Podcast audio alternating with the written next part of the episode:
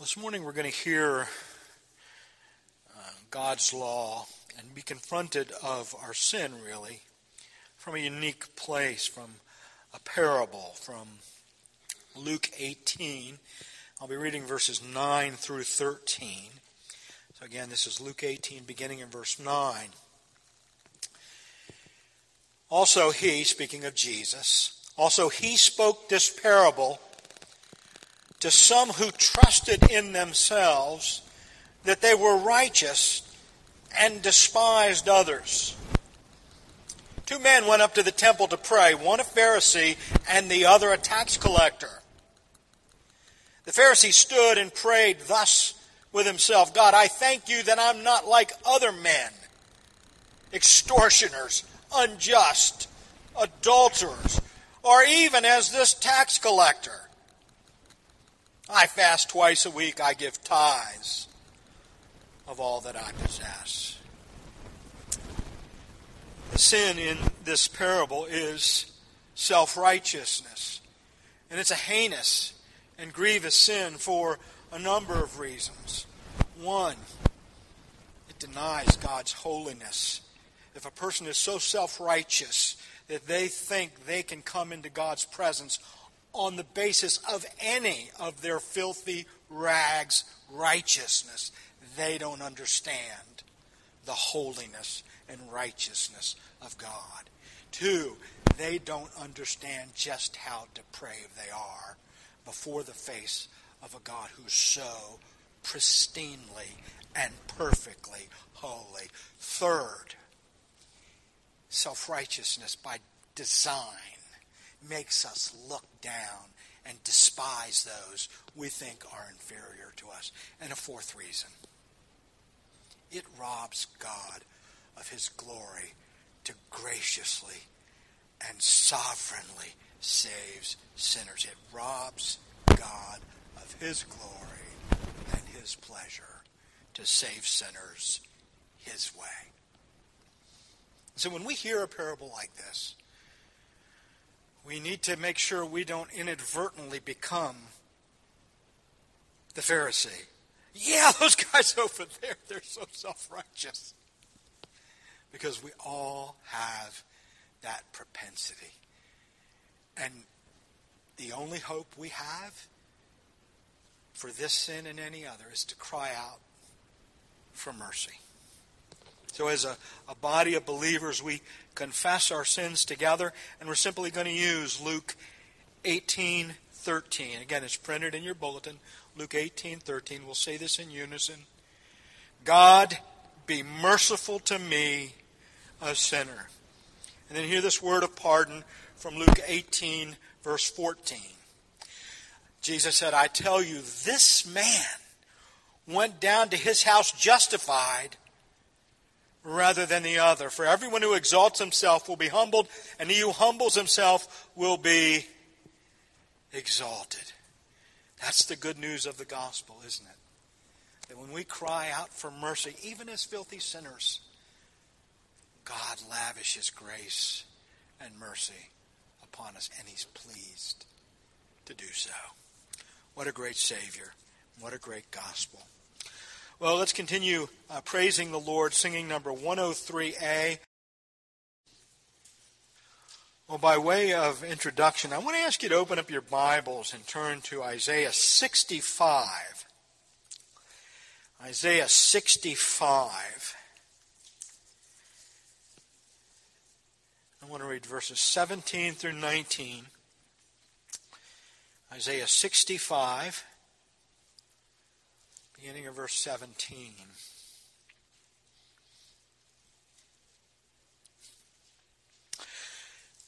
Says the Word of God. For behold, I create new heavens and a new earth. For the former shall not be remembered or come to mind. But be glad and rejoice forever in what I create. For behold, I create Jerusalem as a rejoicing and her people a joy. I will rejoice in Jerusalem and joy in my people. The voice of weeping shall no longer be heard in her, nor the voice of crying. Now, as good Bible students, you likely recognize that those verses in Isaiah 65 are repeated nearly verbatim in Revelation 21. And these magnificent words are describing the new heaven and earth, a completely renewed and restored creation. And we're being told by Isaiah that it's going to be a place of unimaginable gladness and pleasure and joy. It'll be the dwelling place of God with men. It will be a perfected Jerusalem where we will fully enjoy God. And don't miss this. He will enjoy us. That's really hard to take in, isn't it? And in this section on the new heavens and the new earth, there's only one command. In this section, one imperative for God's servants to obey in this unending eternity that awaits us. Here's the command. Be glad and rejoice forever in what I create. Those are the marching orders in the new heavens and the new earth. I suppose that's why the apostle Paul picked up on the language of Isaiah 64 and Isaiah 65 to teach the church that eye has not seen, nor ear heard, nor entered into the mind of man what God has prepared for them that love him. You see, Isaiah is telling us in our new home, the new heavens and the new earth, with our resurrected, glorified bodies, there will be joys and ecstasies that really are unfathomable to us right now. And we'll spend the eons of eternity growing in our knowledge of God, growing in our knowledge and enjoyment and love of God, and having, and, and having an ever increasing awareness that He loves us and again, don't miss this. He enjoys us. And of course, this will fuel our worship forever. I was reminded this week that my memory isn't nearly as sharp as it once was, and if you're north of 60, you likely know what I mean. But in the new heavens, in the new earth, we'll have a different type of memory issue. I suspect about 10 minutes in the new world and we'll look at one another and say, There's something I remember. Do you remember, what is it, cancer? Do you remember that? Do you, do you remember dementia? Do, do, do you remember heart disease?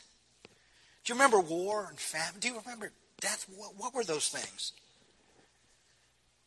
And then we'll look at one another and say, oh, well, no matter, we can't seem to remember those things. Because there'll be nothing in our existence that could cause us to weep. There'll be nothing in our existence that won't facilitate and add to our joy. And what's amazing grace is that when we've been there 10,000 years, bright shining as the sun, we've no less days to sing God's praise than when we first begun. This is what awaits God's people. This is the grand culmination of God's plan of redemption. Christ is going to return in power and in glory. And there will be a final resurrection of the dead. There will be a final judgments. And then an entire eternity will be set before us where it'll be incumbent upon us to keep this command. Be glad and rejoice forever in what I create. one of the questions you might have in all this is what will our existence be like then? What will our glorified bodies be like? What will happen at, uh, at the resurrection of the dead? Well, this morning, as we return to our study in 1 Thessalonians, we'll make a beginning at answering some of those questions. But first, let's seek the Lord's blessing. Pray with me once more. Our great God, we thank you and bless you that you've given us such a hopeful and encouraging word. We pray that it blesses the hearts of those who hear it this day. and that it might produce in us adoration and worship. We ask this in Jesus' name. Amen. Let me ask you to open your Bibles, please, to 1 Thessalonians 4. 1 Thessalonians 4.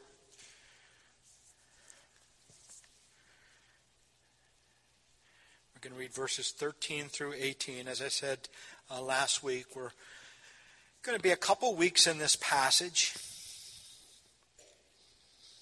It really is a, a tour de force in end times teaching. 1 Thessalonians 4 beginning in verse 13. This is God's word. Paul writes, But I do not want you to be ignorant, brethren, concerning those who've fallen asleep, lest you sorrow as others who have no hope.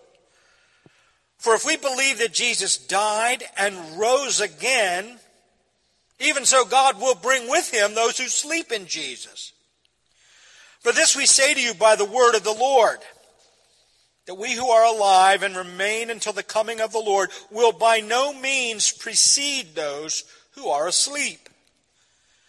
For the Lord himself will descend from heaven with a shout, with the voice of an archangel, and with the trumpet of God. And the dead in Christ will rise first. Then we who are alive and remain shall be caught up together with them in the clouds to meet the Lord in the air and thus we shall always be with the Lord. Therefore, comfort one another with these words. Well, the grass withers, the flowers fade, but the word of our God endures forever. May He bless it to our hearts this morning. Well, dearest congregation of our Lord Jesus Christ, we've learned that the Thessalonian church was a strong and faithful church. They believed the Gospels. Their lives bore, bore witness to the transformative power of God in their lives. And, and when people observed how the Thessalonians lived, they saw the great triad of Christian virtues faith, hope, and love. But even among the godliest of believers, it's possible to fall into error, especially early on in your walk with the Lord. And remember, these were relatively new believers in Thessalonica. And one of the errors that plagued this early church had to do with end times. They had listened when Paul taught about the second coming of the Lord Jesus. But as they thought these things through, they had managed to get their wires crossed, which ought not to be a total surprise when we think about how we understand end times. They seem to have thought that if someone died before Jesus returned, that they were going to miss out on the glories of his second coming. And so Paul's going to spill a lot of ink in the rest of First Thessalonians and then the first half of Second Thessalonians to help the church sort of untangle their end times wires. And to know that Christians don't grieve as others who don't have gospel hope. Now we learned last week that the doctrine Paul's teaching, the overarching doctrine in much of the rest of this epistle and the first part of the other epistle has to do with eschatology, which literally means a word about last things. And while it would be very easy for us to say, this is just hard stuff and I don't want to have to think it through, the Apostle Paul would tell us why and even give us an explanation why that's not a suitable answer. Look again there at verse 13. I don't want you to be ignorant, brethren, concerning those who have fallen asleep, lest you sorrow as others who have no hope. So it's important to the apostle that God's people think rightly about last things. Another reason this is important is that understanding the hope Christians have facing death enables us to come alongside and comfort brothers and sisters who are grieving. That, that's verse 18. Comfort one another with these words. So, this is important teaching for living well in the comforts of the gospel. Now, on the previous Lord's Day, we focused on the doctrine of the intermediate state. That is, what happens to our souls and our bodies when we die. at our death, our bodies are laid to rest in the grave, and our souls are instantly transported to the intimate presence of the Lord Jesus, where those souls then, fully conscious, fully praising the Lord, await to return with the Lord Jesus. And here's something I'm really going to harp on over the next couple weeks. As wonderful as the doctrine of the intermediate state is, and as much comfort as that gives us, that's not our ultimate hope. Our ultimate hope is when Jesus comes again. Because at that point, our bodies and our souls will be reunited and they'll be glorified. And, and that's what happens at the resurrection of the dead. That's what I want to focus on this morning the, the resurrection of the dead. Again, verse 13 tells us the church doesn't grieve like those who have no hope, and the reason for that is found in verse 14. For if we believe that Jesus died and rose again, even so God will bring with him those who sleep in Jesus. Now don't miss that the prerequisite for possessing and benefiting from this glorious hope is saving faith in the basics of the gospel. Believing Christ's death accomplished something for your salvation. Believing Christ's resurrection actually accomplished something for your salvation. Because we believe that God gave His Son as an atoning sacrifice for our sins. We, we talked about this a bit last week, but the, the wages of sin is death. And Jesus paid those wages for his people when he suffered and he died on the cross on our behalf. And we have to believe he died for us, for our sins, if we want this gospel comfort.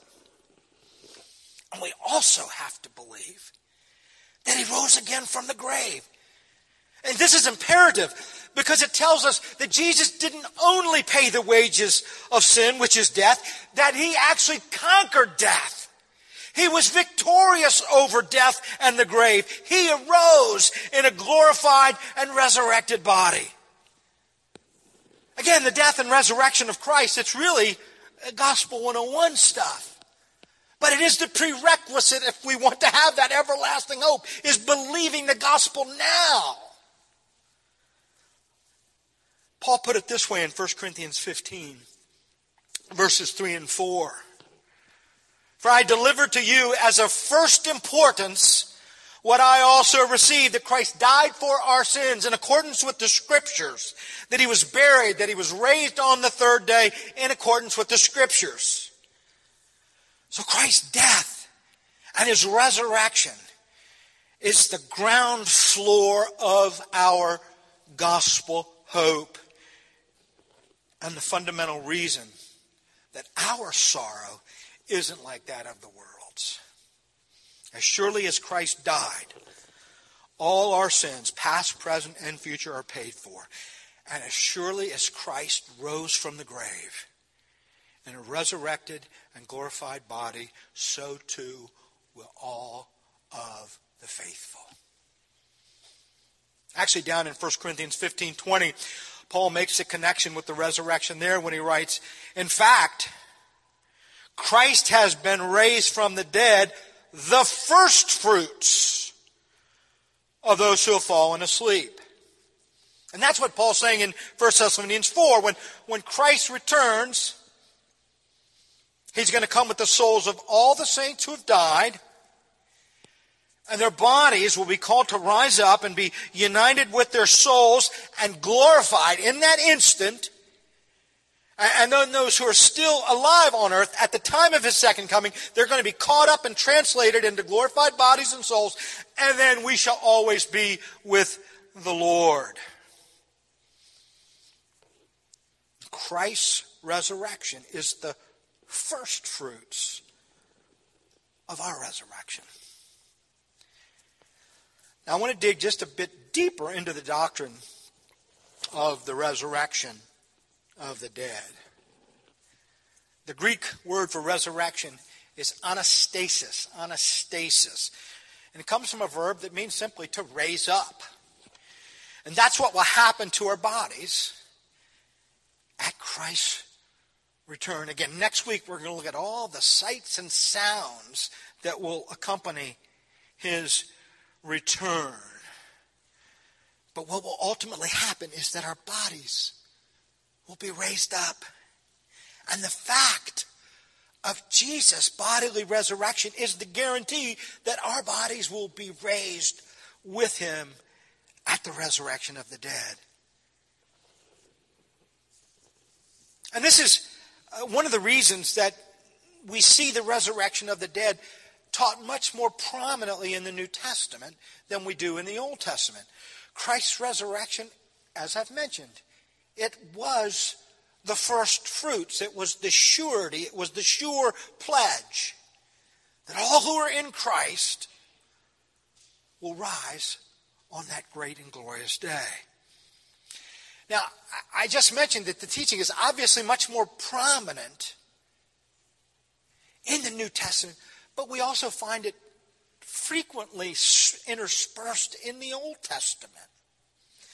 We actually sang about it in our hymn of preparation from Psalm 16.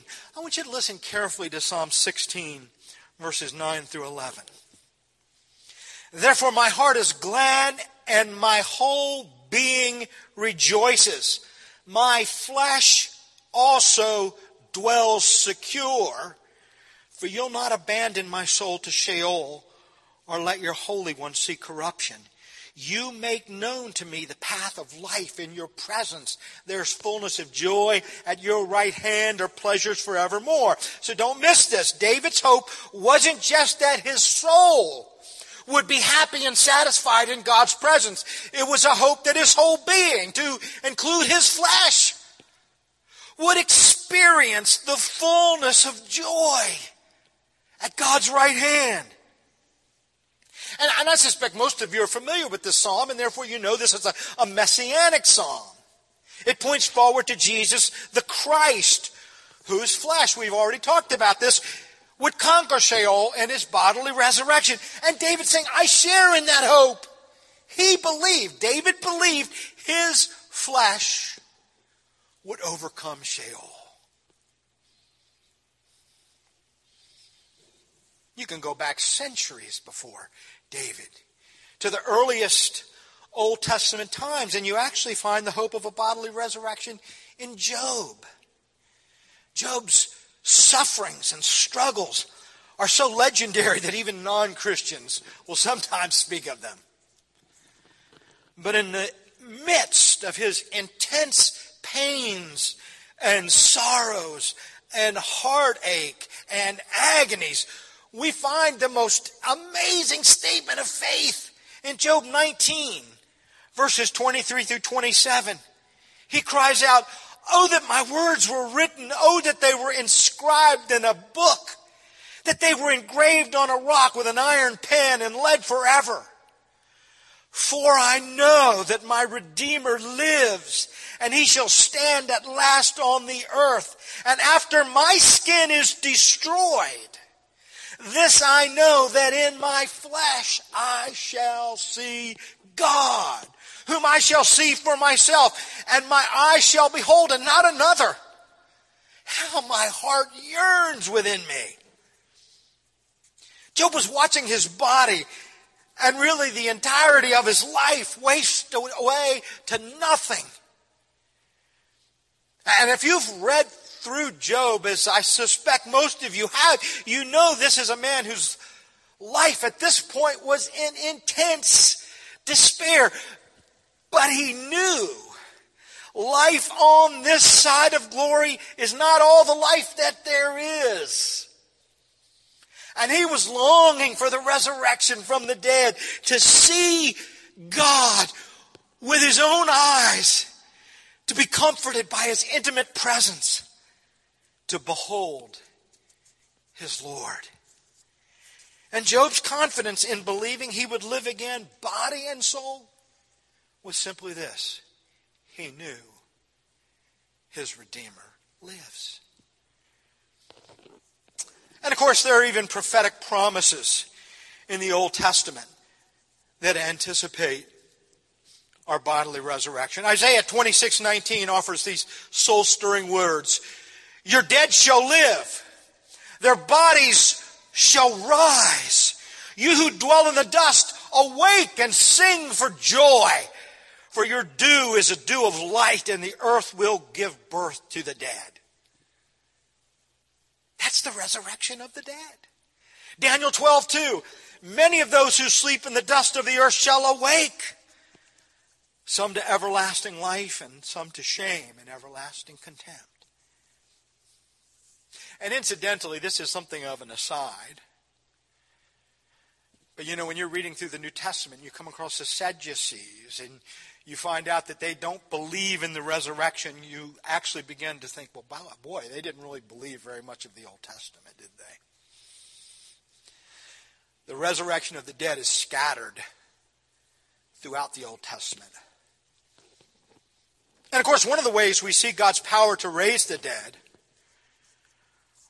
are in the various miraculous resurrections in the Bible. There are at least three resurrections in the Old Testament. They're all in Kings, incidentally. And there are many, many resurrections in the New Testament. And they all teach us that God has the power to raise the dead. And what those various resurrections we read about in the Old Testament and the New Testament, what they don't teach us is what our glorified and resurrected bodies will be like. And that's because, with the exception of one, all the other people in the Bible who were brought back from the dead, they were still incorrupt mortal bodies and they all went on to die. One of my favorite accounts is when the Lord Jesus resurrected Lazarus. Because it not only put on display the Lord Jesus' power, but it put on display his tenderness and his compassion for a child of God that he dearly loved. But as wonderful as Lazarus' resurrection was, it was temporary. He still died because his body still suffered from the same limitations that yours and mine suffers from. The only prototype in the Bible to teach us what a glorified body is like it's the resurrected body of Jesus. He's the only resurrected person with a glorified body we have eyewitness accounts of.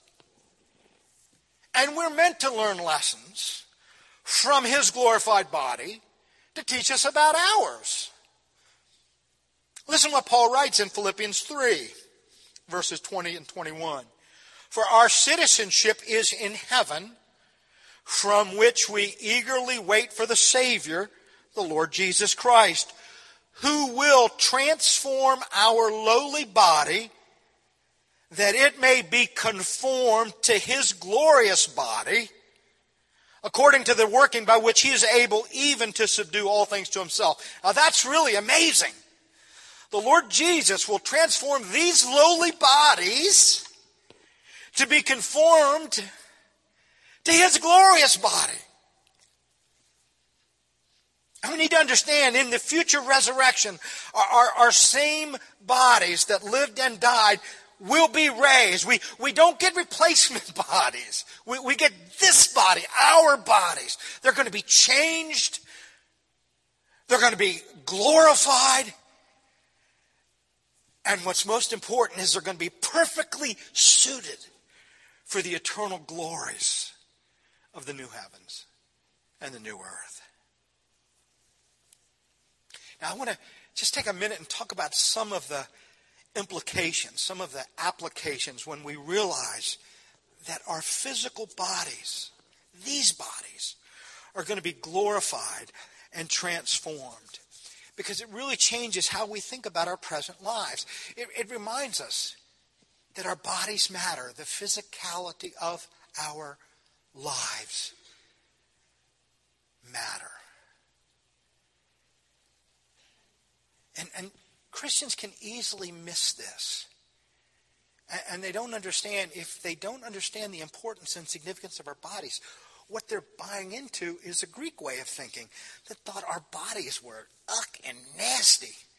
See, there was almost nothing more offensive to the Greek culture than the idea that a soul would be reunited to the body. Their whole hope was that the soul would be freed from the prison house of the body. Paul's saying, no, they're going to be rejoined. Our bodies matter.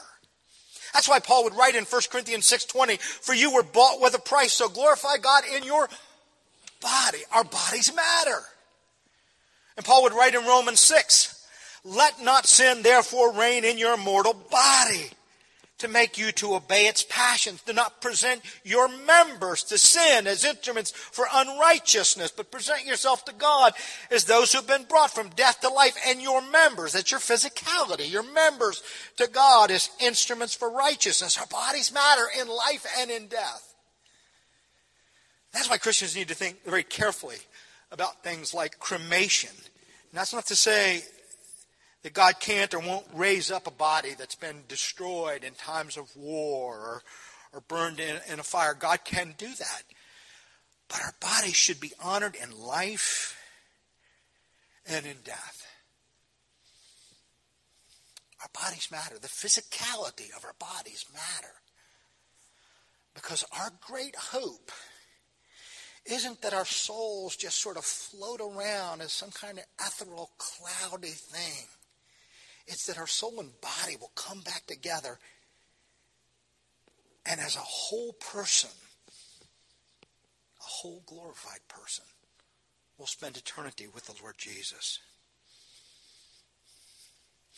Another wonderful implication of the resurrection of the dead and the fact that these bodies that we know and recognize will be resurrected is it has to do with the way we, we grieve the loss of a loved one. I'm going to borrow a bit here from Rick Phillips. He writes The resurrection of the dead is a great comfort to those who've lost loved ones, or even those who face the ravages of disease in their own body, or even as death approaches.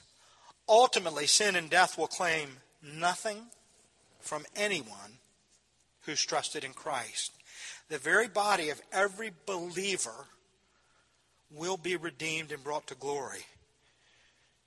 What hope this gives as we grieve the loss of a Christian father whose voice once instructed us, knowing that we'll hear a glorified voice singing praises to Christ and glory, or to a Christian mother whose hands so tenderly ministered to our needs and yet again clasp us in renewed strength in eternity. And so Paul exalted God raised the Lord and will also raise us up by that same power. This is one of the glorious comforts of the resurrection. And I want to transition a bit here and talk a little bit about the nature of that glorified body. Uh, if you have your Bibles open, turn over to 1 Corinthians 15. 1 Corinthians 15.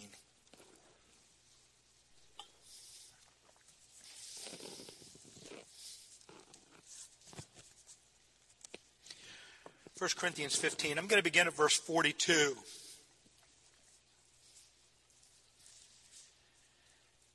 This is going to help us think about a little bit more about our bodies. 1 Corinthians 15, beginning in verse 42. So also is the resurrection of the dead. The body is sown in corruption, it's raised in incorruption. It's sown in dishonor, it's raised in glory. It's sown in weakness, it's raised in power. It's sown a natural body, it's raised a spiritual body. There is a natural body and there's a spiritual body.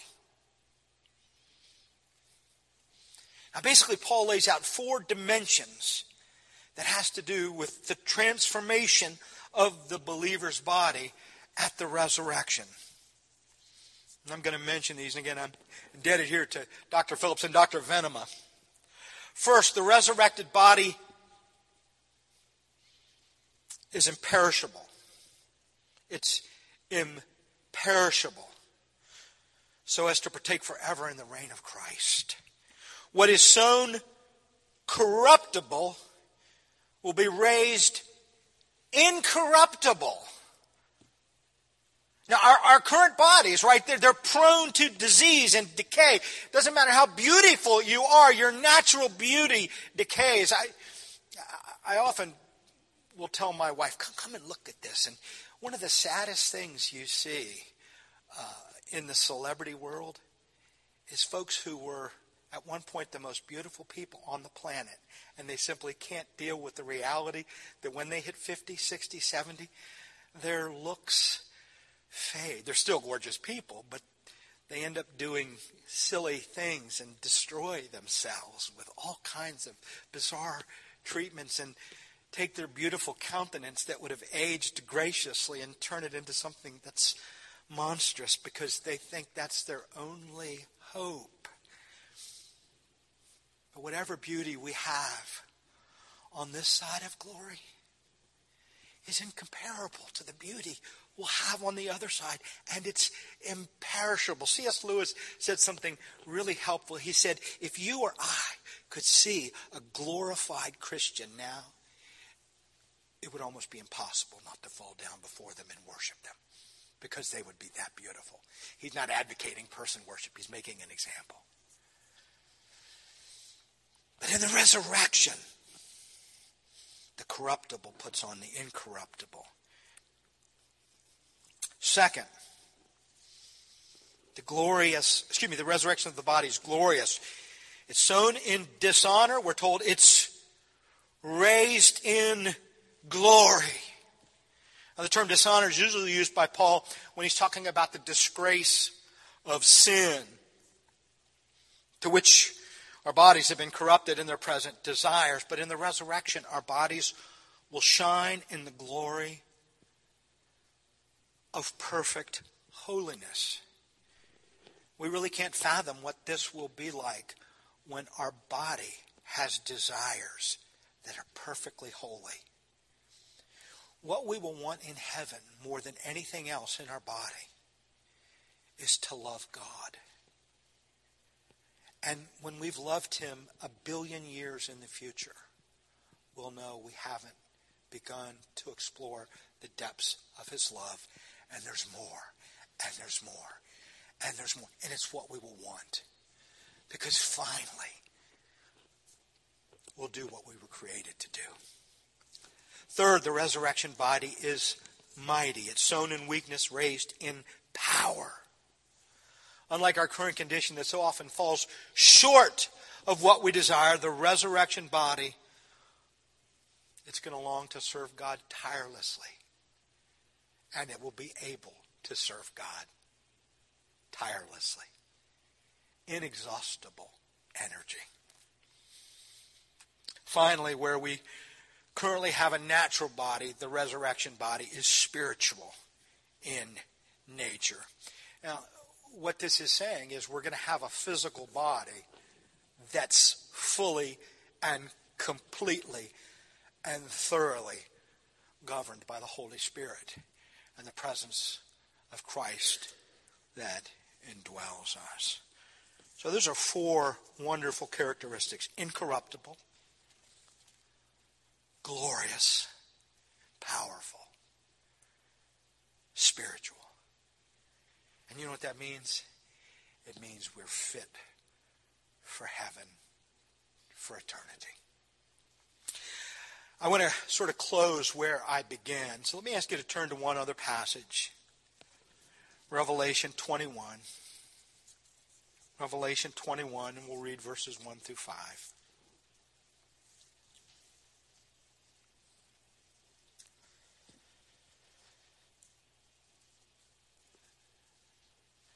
Revelation 21, beginning in verse 1. Now I saw a new heaven and a new earth. For the first heaven and the first earth had passed away. Also, there was no more sea. And I, John, saw the holy city, New Jerusalem, coming down out of heaven from God, prepared as a bride, adorned for her husband. And I heard a loud voice from heaven saying, Behold, the tabernacle of God is with men, and he will dwell with them, and they shall be his people. God himself will be with them and be their God. And God will wipe away every tear from their eyes. There shall be no more death, nor sorrow, nor crying. There shall be no more pain, for the former things have passed away. Then he who sat on the throne said, Behold, I make all things new. And he said to me, Write, for these words are true and faithful. At the resurrection of the dead, Christ will fit us for glory. He will fit us for the New Jerusalem. He will fit us to be men and women who behold him and look into his face and enjoy pleasures forevermore. Amen. Let's pray.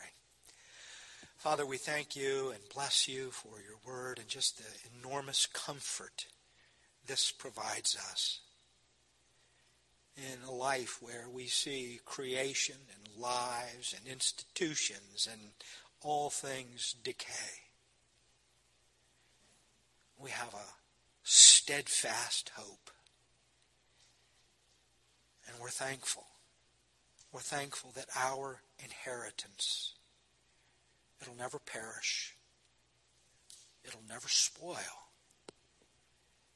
It'll never fade away. Even right now, you're keeping it for us in heaven. And when Christ returns, the fullness of that inheritance will be manifest. Help us to walk faithfully and joyfully. And come quickly, Lord Jesus. Amen. Well, brothers and sisters, as we prepare to come to the Lord's table, we can reflect back on verse 14 and what I said are the basics of the Gospel 101. The invitation to come to this table is extended to those who know that the Lord Jesus' death paid for all of your sins and it's that atoning death that you've pinned your hope to, and the certainty of his resurrection. If you're trusting in the Lord Jesus, he's freely offered in the gospel, you're a member in good standing of a Bible believing church. This communion table and this meal is for you. Now, as we come to the table, we will recite the Apostles' Creed as we do so often. And again, I would just encourage you as we use the Apostles' Creed over the next couple weeks to, to pick up on the kind of phrases that we speak of as fundamental articles of the Christian faith that, that we're learning about this morning. One of them is resurrection of the dead. So again, on page 851, Christian, what do you believe? I believe in God the Father Almighty, maker of heaven and earth. I believe in Jesus Christ his only begotten Son, our Lord, who was conceived by the Holy Spirit, born of the Virgin Mary, suffered under Pontius Pilate, was crucified, dead, and buried. He descended into hell. The third day he rose again from the dead. He ascended into heaven and sits at the right hand of God the Father Almighty. From there he shall come to judge the living and the dead. I believe in the Holy Spirit, the Holy Catholic Church, the communion of saints, the forgiveness of sins, the resurrection of the body, and the life everlasting. Amen. Then let me ask you to give your attention to the reading of God's Word from 1 Corinthians 11, verses 23 through 26. And I have a, a meditation from Reverend Kevin. It's been a, about a year or so since we used this, but I thought it'd be appropriate this morning. 1 Corinthians 11, verses 23 through 26, the Apostle Paul writes, For I received from the Lord that which I also delivered to you, that the Lord Jesus, on the same night in which he was betrayed, took bread, and when he had given thanks, he broke it and said, Take, eat. This is my body, which is broken for you. Do this in remembrance of me. In the same manner, he also took the cup after supper, saying, This cup is the new covenant in my blood. This do as often as you drink it in remembrance of me. For as often as you eat this bread and drink this cup, you proclaim the Lord's death till he comes. You can follow along as I read this or simply listen, but it is printed there in your bulletin. The Reverend Kevin writes, the Lord's table around which we gather as Christians is a place at which we remember Him. It is also the sign of God's pledge, God's covenant to us in the precious blood of Christ. The Lord's table is also the center of our spiritual fellowship one with another in Christ. But I want us to think of the Lord's Supper now as the service of hope. There's something forward looking in the Lord's Supper. And it's this hope that I want you to catch. Have you ever said goodbye to somebody with the sinking feeling in your heart that you'd never see them again? But if there's been the faintest hope that you'd see them once more, that there would be some opportunity of being reunited, well, what a difference that has made. The Lord left his disciples and he went up where he was before, but his going away was not the end of hope. It was not the beginning of depression. Because concerning him, there was not merely the faint hope, but the clearest teaching that he would come again. The Lord's Supper, looking not only backwards to the cross, but also forward to the second coming of the Lord Jesus Christ, is the token and constant witness to the fact that the Lord Jesus is to return and that before us there stretches out a vast prospect of glorious hope. The Lord's Supper is the token of the Lord's return. There is to come a glorious moment when it'll be consummated and realized in glory that is unspeakable, in an intimacy of face to face union with God, which we've never imagined down here. It's to be observed till He come. The Lord's Supper, then, is a service of hope. That's when our Lord chose in his sovereignty to keep his disciples reminded of him by the institution of the feast. He was building not only on the past, that is to say, the Passover feast, he was also building on the expectation of glorious hope in the form of a wondrous banquet. The Lord's Supper is anticipatory, it points us to our heavenly hope and home. And that's declared to us every time we hear, till he come. Till he come. Let's pray. Father, what a glorious hope we have in the Lord's Supper. In true communion with our ascended King, who has indeed accomplished our salvation and will surely, surely come for us. We pray if there are any here this day whose hearts are grieving, that they would hear our Lord's exhortation let not your hearts be troubled. To know that He will come back for them. And every time we participate in the Lord's Supper and we hear those words, till he come, it is a pledge that he's coming for us to usher us into glory. Grant us this gospel hope, we ask in Jesus' name. Amen. Brothers and sisters, on the night in which the Lord Jesus was betrayed, he took bread when he'd given thanks, he broke it. He said, This is my body given for you. Do this in remembrance of me. Well, dear friends, take and eat and remember and believe the body of the Lord Jesus was offered for all your sin. After supper, the Lord Jesus took the cup. And having given thanks, he offered it to his disciples, saying, Drink from it, all of you. This is the blood of my covenant, poured out for many for the forgiveness of sins. Well, beloved of the Lord, take and drink and remember and believe the precious blood of the Lord Jesus was shed for all your sin. The Apostle John writes in Revelation 7 After these things I looked, and behold, a great multitude which no one could number, of all nations, tribes, peoples, and tongues, standing before the throne and before the Lamb, clothed with white robes, with palm branches in their hands, and crying out with a loud voice, saying, Salvation belongs to our God, who sits on the throne, and to the Lamb. All the angels stood around the throne, and the elders and the four living creatures, and fell on their faces before the throne and worshiped God, saying, Amen. Blessings and glory and wisdom, thanksgiving and honor and power and might be to our God forever and ever. Amen. Receive the Lord's benediction. The grace of the Lord Jesus Christ, the love of God the Father, and the communion of the Holy Spirit be with you all now and forever. And all of God's people said, Amen.